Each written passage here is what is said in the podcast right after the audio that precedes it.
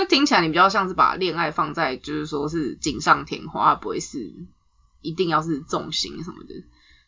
对不过我还是会有就是突然心花怒放想要谈恋爱的时候，这时候大家就是去玩交友软体啊，聊一下 天，OK，好就是太闲才想谈恋爱。，OK，好，那我们讲到这这话应，该会被公干吧？就是太闲才想谈恋爱。我不知道，有人可能到现在都单身，我不知道，我不敢保证。哎、好了，但单身的还是去谈一下恋爱，就是还蛮好玩的。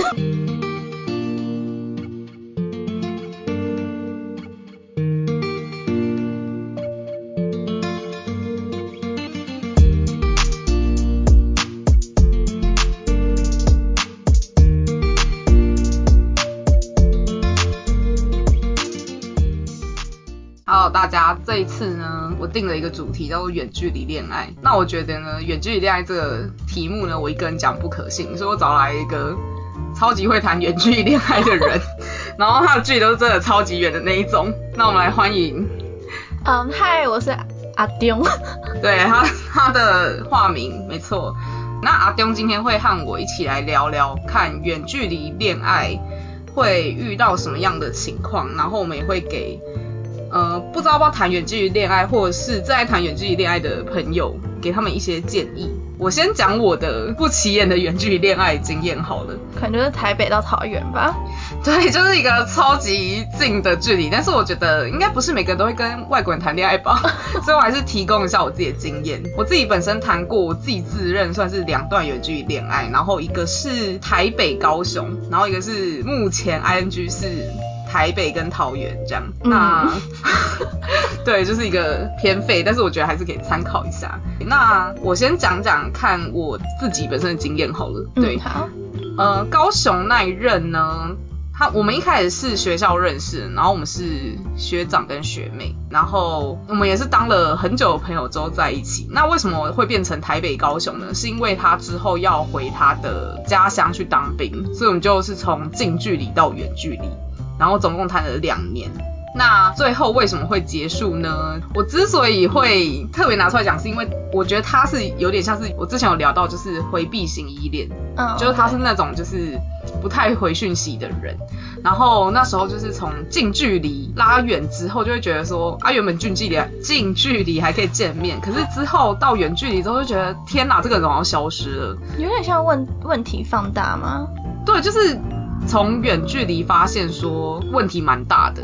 因为原本近距离可能还可以彼此想办法见面，可是远距离就没办法，然后就会发现说，哎，我们彼此之间好像有蛮多问题的，对，就是相处上的问题一一浮现这样，所以我们之后就分手了这样子。那目前这一任是桃园人，然后我们是从交友软体上认识的，对我当初也没有意料到说要跟他在一起啊，可是在一起之后就是还是要面对一下，就是可能。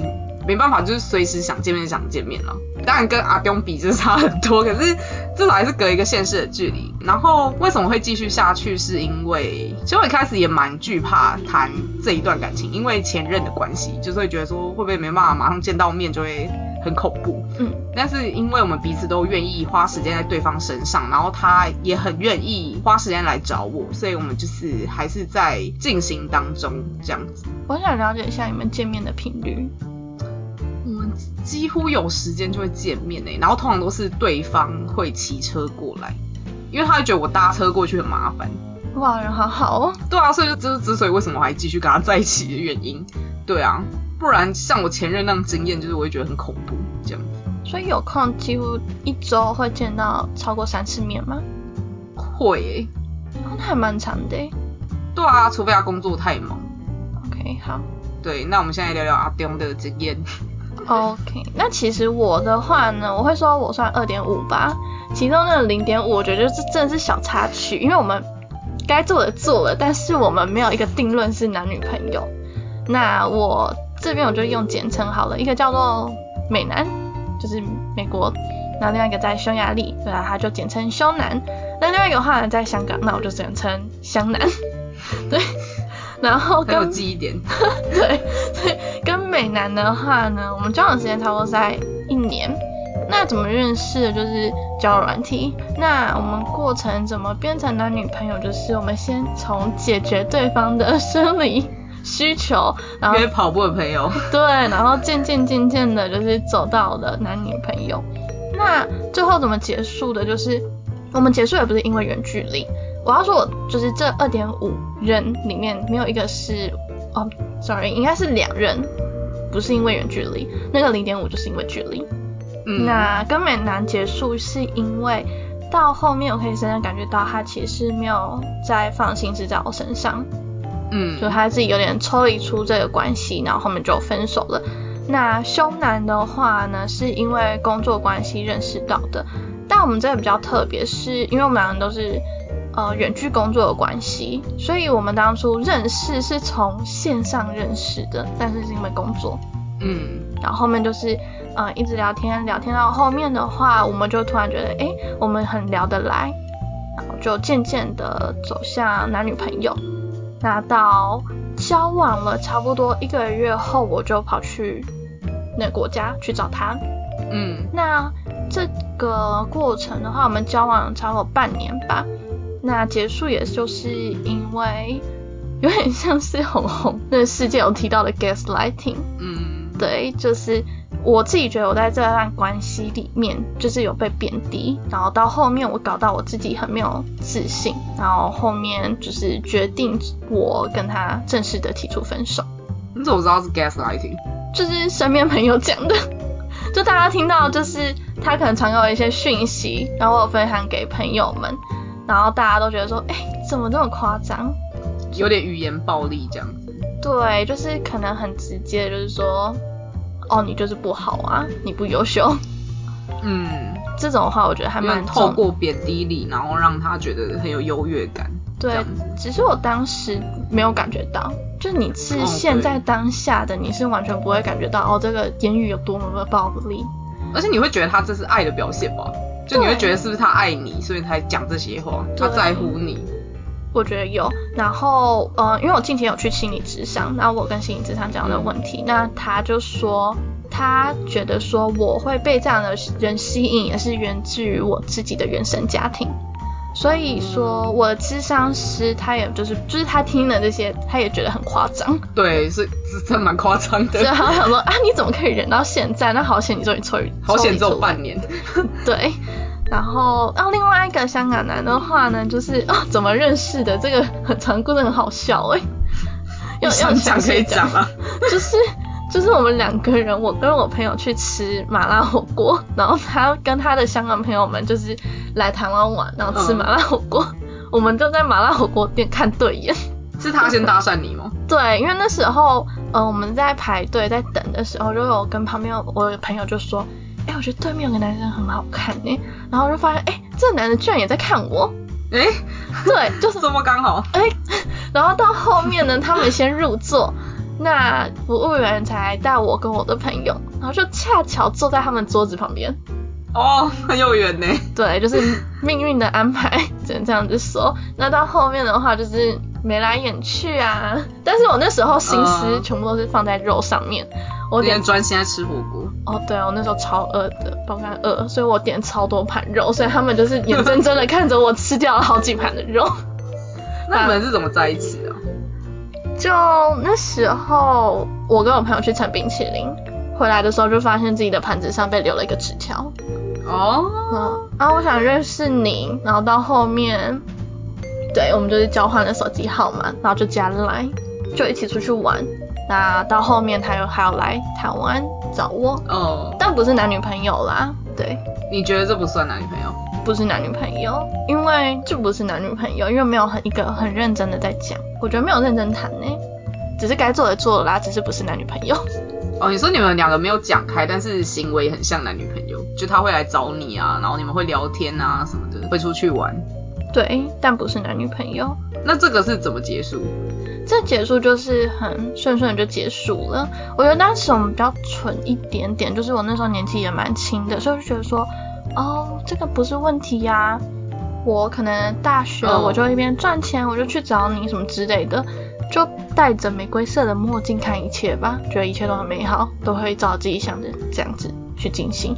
但殊不知，我们到后面他回了香港，我们本来就是生活没有什么交集的人，嗯，然后也有各自的生活圈，然后文化也差很多吧？对，然后到后面也都觉得说，我自己有一个自己的生活圈啊，就我升大学，然后他的话呢，也可能要去念大学，就渐渐的很不熟悉，所以到后面就没了。就渐行渐远这对样子。，然后我觉得还有一个很重要的是，当初的经济能力也不会说，哎，我今天就是想找对方就去找对方，哦，对，没有一个很明确的见面点。所以那个感情就没办法升温，就停在那了。对，因为你永远不知道你什么时候可以去见到对方。而且你们也开始新的生活圈啊，就会觉得有新的人啊。但不过，我觉得我们还是可以当朋友。那时候嗯还是有当朋友，就觉得，嗯，这样也好。所以我才说他其你实看得很开欸、有吗？就是我就说他算二点五啦，二点五。就比较像 vacation love 这样。对，vacation love 之后可以再讲 vacation love。什么鬼？哦，好，讲完了我们彼此的远距离恋爱的背景呢，我们想要聊聊一些远距离恋爱会遇到什么样的问题，然后可以和大家分享说，如果你想谈远距离恋爱，或者是你正在谈远距离恋爱，然后你不知道怎么面对的话呢，我们这边会有一些经验分享。那我们这边有第一个问题是要怎么知道自己适合或不适合谈远距离恋爱？这个呢，我们在 re 稿的时候，我想说这题目真的是适合不适合？因为我真的觉得远距离就是没有在讲适合不适合、欸，为什么？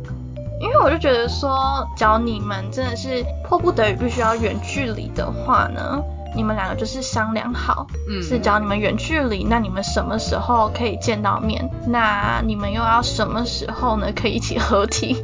我觉得这就是很最重要的。嗯，所以没有说适合或是不适合，除非说你就是自认你自己是玩咖，你可能一出国你就开心了，你有个新的生活圈，就是不需要对方，那你就是不适合。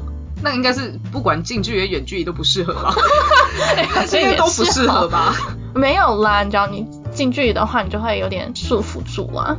哦，那我们撇除这个好不好？假设我们是想要谈长久远距离恋爱，我们要怎么知道自己可不可以谈下去？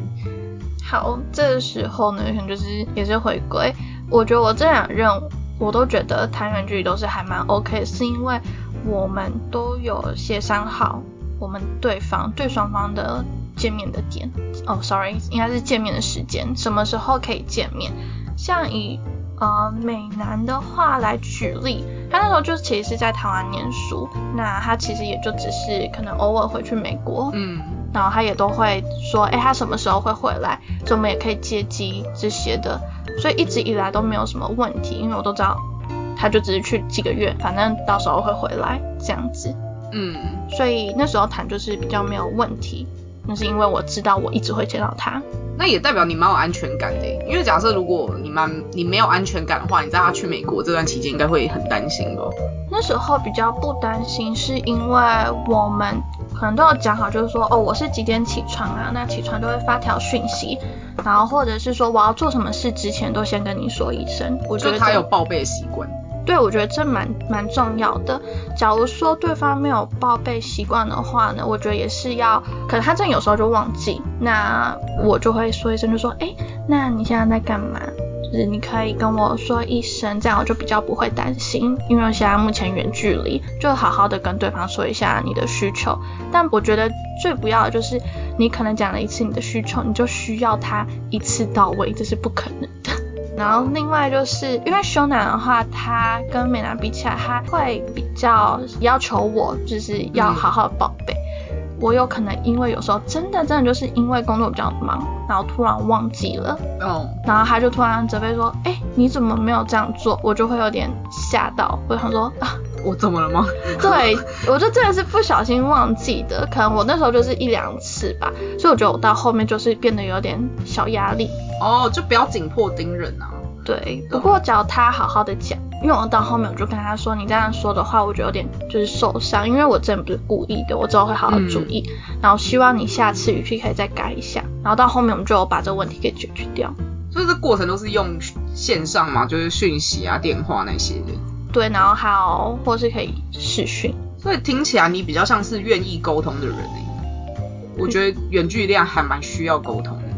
对，一定要沟通，不然因为你吵的话也吵不了什么，因为对方都不在身边，讯息的话又可能会误会语气，所以我觉得最好的话可能还是视讯，然后或者是讲电话。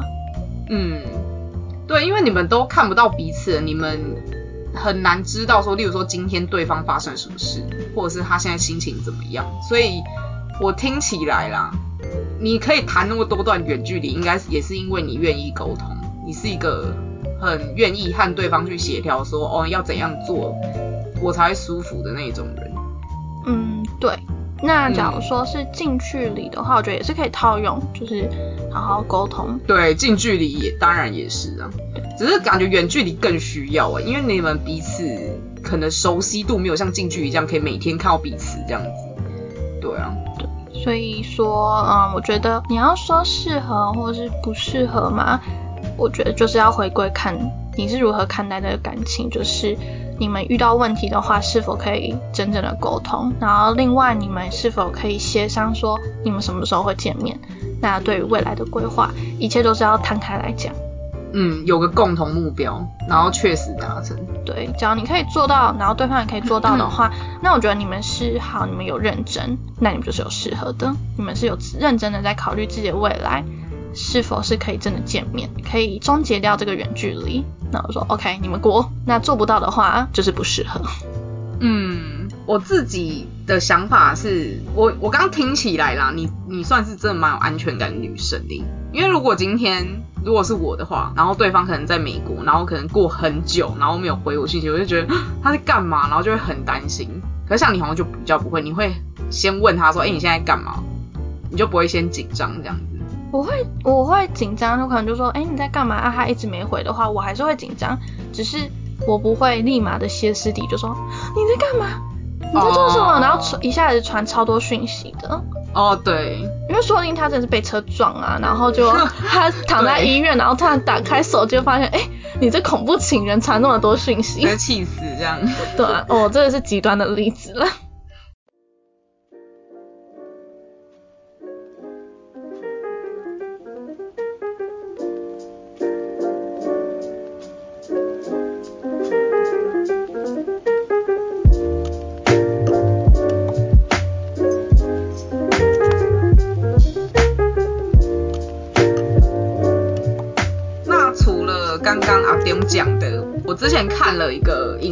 然后他是心理医师，和大家分享说怎样的人适合谈远距离恋爱。然后他讲了要有三 D，然后是哪三 D 呢？就是你要有第一个第一依赖感，就是你不会觉得说，例如说哦，我今天感冒，我就是要有人家照顾，或者是要有人陪我去看医生。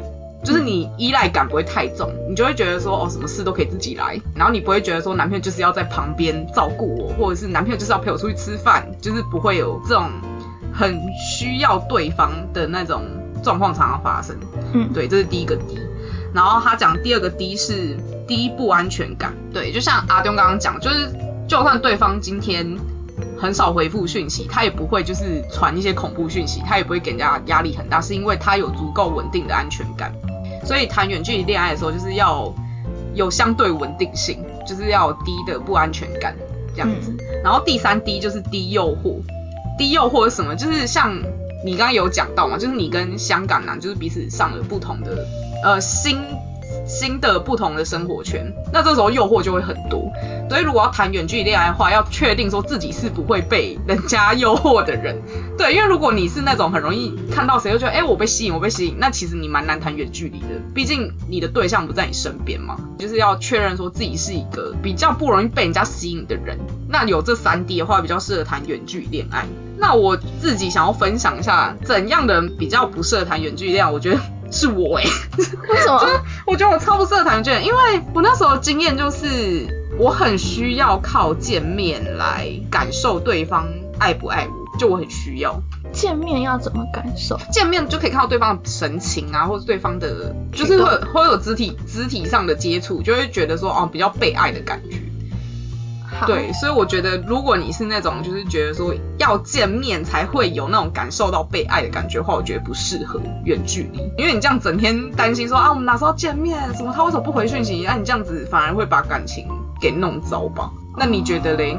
你有觉得一定要好新见面奇，我真的哎、我真的是觉得好没有想过新奇。对啊，我没有想过哎、就是见面，好见面可能真的会感受到爱吧，就像远距离，然后我们见面之后，我们就会就是痛哭流涕呀、觉得很开心。那你不见面的时候怎么感受对方的爱？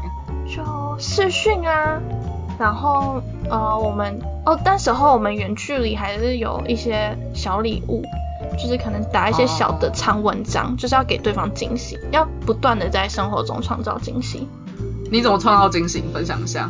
我们做了很多的努力，就是呃，我们还要检讨书，你知道吗？要做错事做错事你是要从根本解决。对，就是你要说哦，为什么会这样做？然后为什么我们今天这样子吵架？那要怎么解决？透过讯息吗？讯息我们是直接创了一个就是云端，然后打文件这样子。因为有留记录，你觉得比较会记得对方讲过什么这样子。没有，就是记录说我们为什么发生这种问题，要怎么改善，哦，就是你们很认真在讨论彼此的问题耶。有点像把经营公司的感觉。哦，对，那你很用心哎。但那个就是解决，然后惊喜的话，可能就是我们比较仪式感。我现在觉得仪式感很重要，因为就是在感情中，你还是要一些新鲜的东西，就很像是生活，你生活也都是一定要有一定的变动，人才活起来嘛。所以，呃，我们的惊喜就是可能在一段时间一两周就会传一个长篇的文章，一个小作文，我们是称小作文。他说：“哦，宝贝，我今天就是突如其来就想写一篇作文给你，就是从认识到现在，叭叭叭这些的。我觉得其实很帮助哦很棒哎。对，在你抒发的时候，你也会开始在想，哎，之前跟对方到现在一些种种的经历，然后对方也可以感受到你的爱，我觉得这很重要。然后另外一个是我们不管再再怎么忙，我们每一天都会定一个时间点视讯，我觉得这也很重要。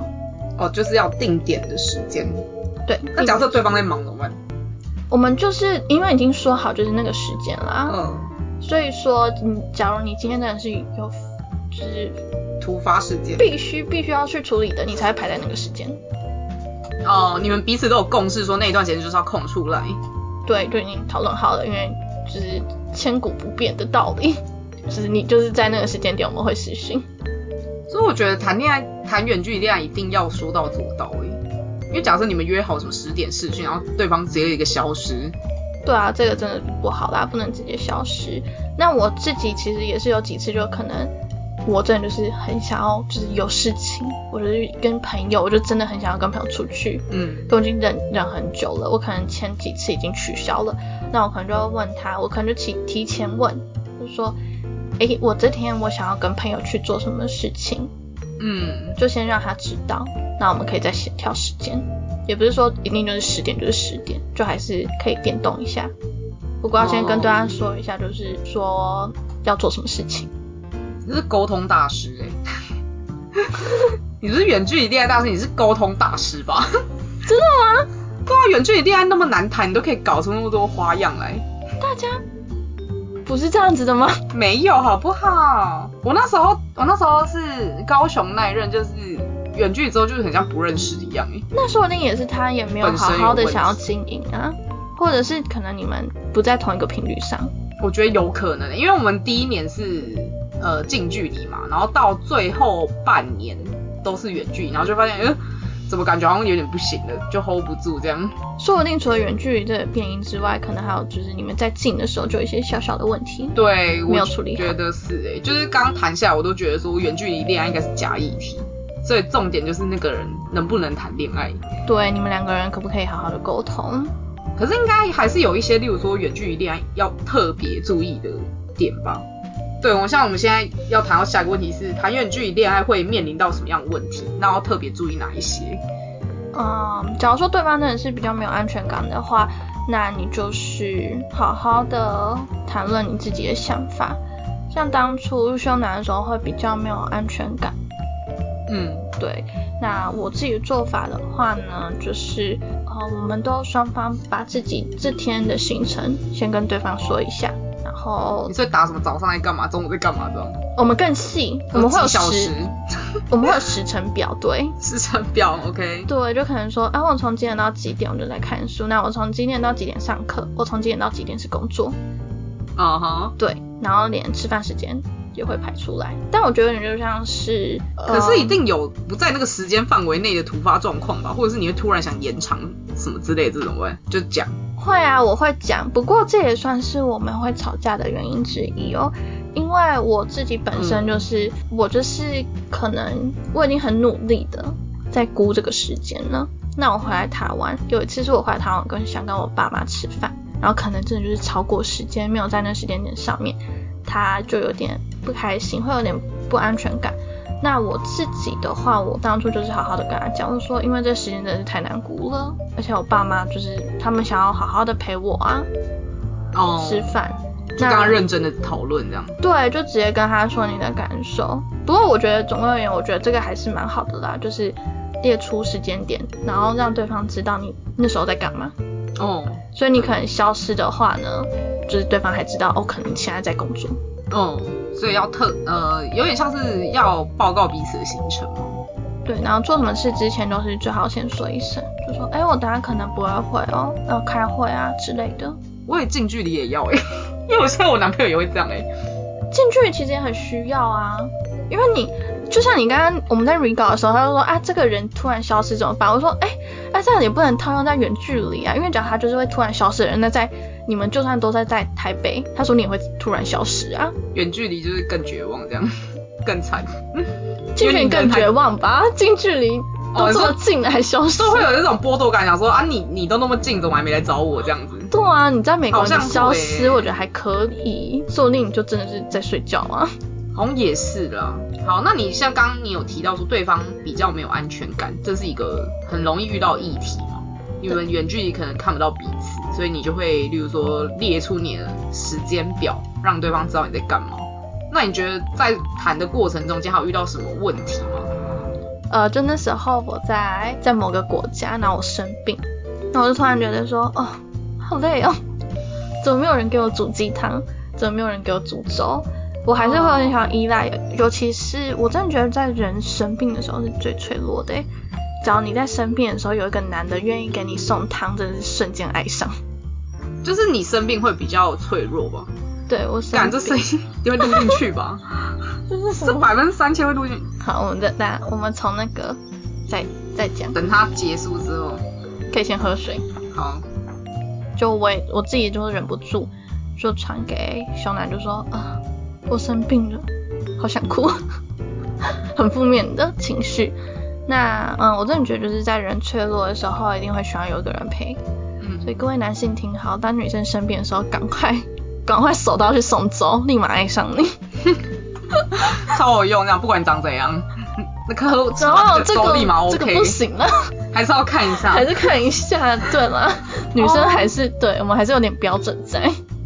对，我觉得这是一个很大问题耶，因为我之前跟朋友聊这一块，然后他说他觉得远距离很不符合人性，怎么说？因为他觉得说，假设像你刚刚讲那个脆弱的情况，然后这个人都不在身边，你很难感受到他很关心你，嗯，对。所以那时候是怎么让自己度过这一段？照顾好自己对啊，照顾好自己。我那时候人就在就在国外了，然后原本我就这样子想，我想说，我就算没有男朋友，我还是回归成自己一个人啊。哎、你很你很健康哎、这想法很健康。你就是觉得说，不管今天有没有男朋友，还是要想办法照顾好自己。可能是因为那时候出国比较有嗯感触，就突然觉得说，哦，其实还是会回归到自己。要靠自己。对，所以有他的话，就算他真的就是在身边，那刚好他可以顺便的照顾到我，因为我们距离很近。嗯，对，但是不能强求他都要来这样子。对啊，假如说就算他在我身边算了，不过他真的有工作的话，我觉得我也是那种你去工作，你不要来照顾我，因为我的病不不重，不是癌症啊什么之类的。嗯，所以我们那时候就这样想一想，然后觉得说，嘿，不错，我感冒了，我就躺着，然后我叫外送。就找别的方法照顾自己这样子。对啊，然后我那时候就是因为我跟他撒娇，就靠着那个生病，然后撒娇一下，然后说啊乖啦那种的，我觉得 OK 啊，我就满足了。那你真的算很乐观呢，你很容易满足，就你觉得这样就好了，不会要求他太多。有可能，但我觉得也是跟心境的变化有关，因为刚好我那时候就是出国有这个感触，就觉得说人还是要靠自己。后面遇到了这个事情，我才能这么的从容去处理。假如放在这件事情是在我还没有就是 get 到人还是要自己处理自己的事情的时候，我觉得我可能就会歇斯底里、闹脾气这样。对，就是为什么你不在我身边啊？可是本来你们就不在身边啊。对，为什么我们就是不能就不能好好的见面？为什么不能怎么样怎么样啊？就是远距离啊。那像你刚刚提到，就是脆弱的时候可能没有人照顾嘛，这些问题，还有就是你怎么去转换那个心境去解决，就是告诉自己说啊，人肯人还是要靠自己，就是回归到自己要独立这样子。所以听起来你是一个很独立，然后。很有稳定性，然后也很有安全感的人。我听目前听下来了，感觉你是比较像这样的人。我觉得是比较像从经验中学习。嗯，我还记得我有一阵很惨，我不会说那一任，因为我们到后面其实没有变男女朋友。那时候是我第一次就是很喜欢一个人吧，然后从前期暧昧的时候，我就会很一直关心他到底有没有回我讯息什么之类的。嗯。患得患失，对，然后那时候我就整个大崩溃啊，就发现，哎，其实原来你爱的人不是我，然后我们前面做的那些事情就都不算数。我觉得那那一次对我影响蛮大的，然后到后面的话呢，我就陆陆续续的，就是有几个过客，嗯，到后面思想才变得比较健康，就是从每一任去汲取经验。所以你也是慢慢成长，对。我觉得跟自己的个人个人的生活经验也很有关系耶。嗯，对。假如说，嗯，你就是一个比较有理想嘛，就是你就是想要自己出国闯的，嗯，或是说你就是想要有自己有一番事业啊，或是有一定的成就的话，我觉得在感情这方面可能就会放的比较低一点点，就不会那么在意这样。对，然后进而有安全感。哦，所以其实跟个人成长比较有关系。因为我最近就看到那个什么三角形，但我忘记那叫什么理论了。爱情三角？哦，那个那个马斯洛的那个需求。然后他就是把自我实现放在第一个，我觉得还蛮酷的。你说谁放？哦，你说有人是把它放在最底层哦？怎么可能？没有啊，他是把自我实现放在第一，对，那个金字塔在顶端，自我实现是第一，然后那个什么爱与需求是比较下面，第三。可是我的理论是说，你要先有安全需求，才会有爱与呃归属感需求，然后才会有什么需求，才会有什么需求，就这样叠上去。哎，但是哦，你是几反是不是？我觉得要先有自我。对啊，我就是哎，我就是要自我。可是我同意你的话，就是假设以你你刚刚讲那个比较惨的经验的状态的你去谈现在这段远距离恋爱，你可能没办法。没办法，我觉得我现在是。我知道我自己要干嘛，然后我也知道我自己想要什么。那我现在谈的这个感情就是开心，嗯，然后说不定有幸的话就可以一直走到最后。但我自己还是有自己要做的事情，所以说他不回讯息，他不怎么样，那那就真的可能是不适合。然后呃，假如说我有尝试跟他沟通过了。那还是没有办法好好的契合的话，那就拜拜。那听起来你比较像是把恋爱放在就是说是锦上添花，不会是一定要是重心什么的。对。不过我还是会有就是突然心花怒放想要谈恋爱的时候，这时候大家就是去玩交友软体啊，聊一下天。OK，好。就是太闲才想谈恋爱。OK，好，那我们讲到这话应该会被公干吧？就是太闲才想谈恋爱。我不知道，有人可能到现在都单身，我不知道，我不敢保证。哎、好了，但单身的还是去谈一下恋爱，就是还蛮好玩的。对，我觉得恋爱很需要经验诶，就是像你刚刚讲，你你是因为有经验，你才知道说患得患失，就是就你那时候很焦虑啊，然后很在意对方有没有回讯息啊，你也是会，就是你还是就那样啊，就是不管怎样。对，我觉得还是要谈一下恋爱，人生就是多谈几个恋爱，你才能知道说要怎么好好的爱对方跟爱自己。而且比较容易就是成长吧，因为如果没经验，可能靠想象没办法、啊。对，假如你说你谈一任就是立马就是要走到最后，假如真的走到最后了，但突然有一天可能他背叛你啊，或是你们发生什么问题，那时候要说再见离开的时候，可能会伤你更深。嗯，因为你没有一个修复的那个弹性吧，那个韧性没有办法。嗯，哎、我有个朋友就是他是母胎单身，然后他就跟我说他很怕遇到渣男，就第一任直接渣男，因为他没有经验，所以他不会看男生，所以他很担心自己会遇到这种人。那这时候可能要有点庆幸，就说，哎，好像我第一任遇到的渣男，就让我觉得我第二任我可以好好的更珍惜。可是我觉得比较怕是像你刚刚讲，就是直接结婚，这种最恐怖，就是你结婚前不知道，他结婚后，嗯，怎么这种人，这种无法挽回。哇，结婚之后才发现是渣男，这个真的是，好吧，对，这有点恐怖。好了，我们谈到这边先休息一下。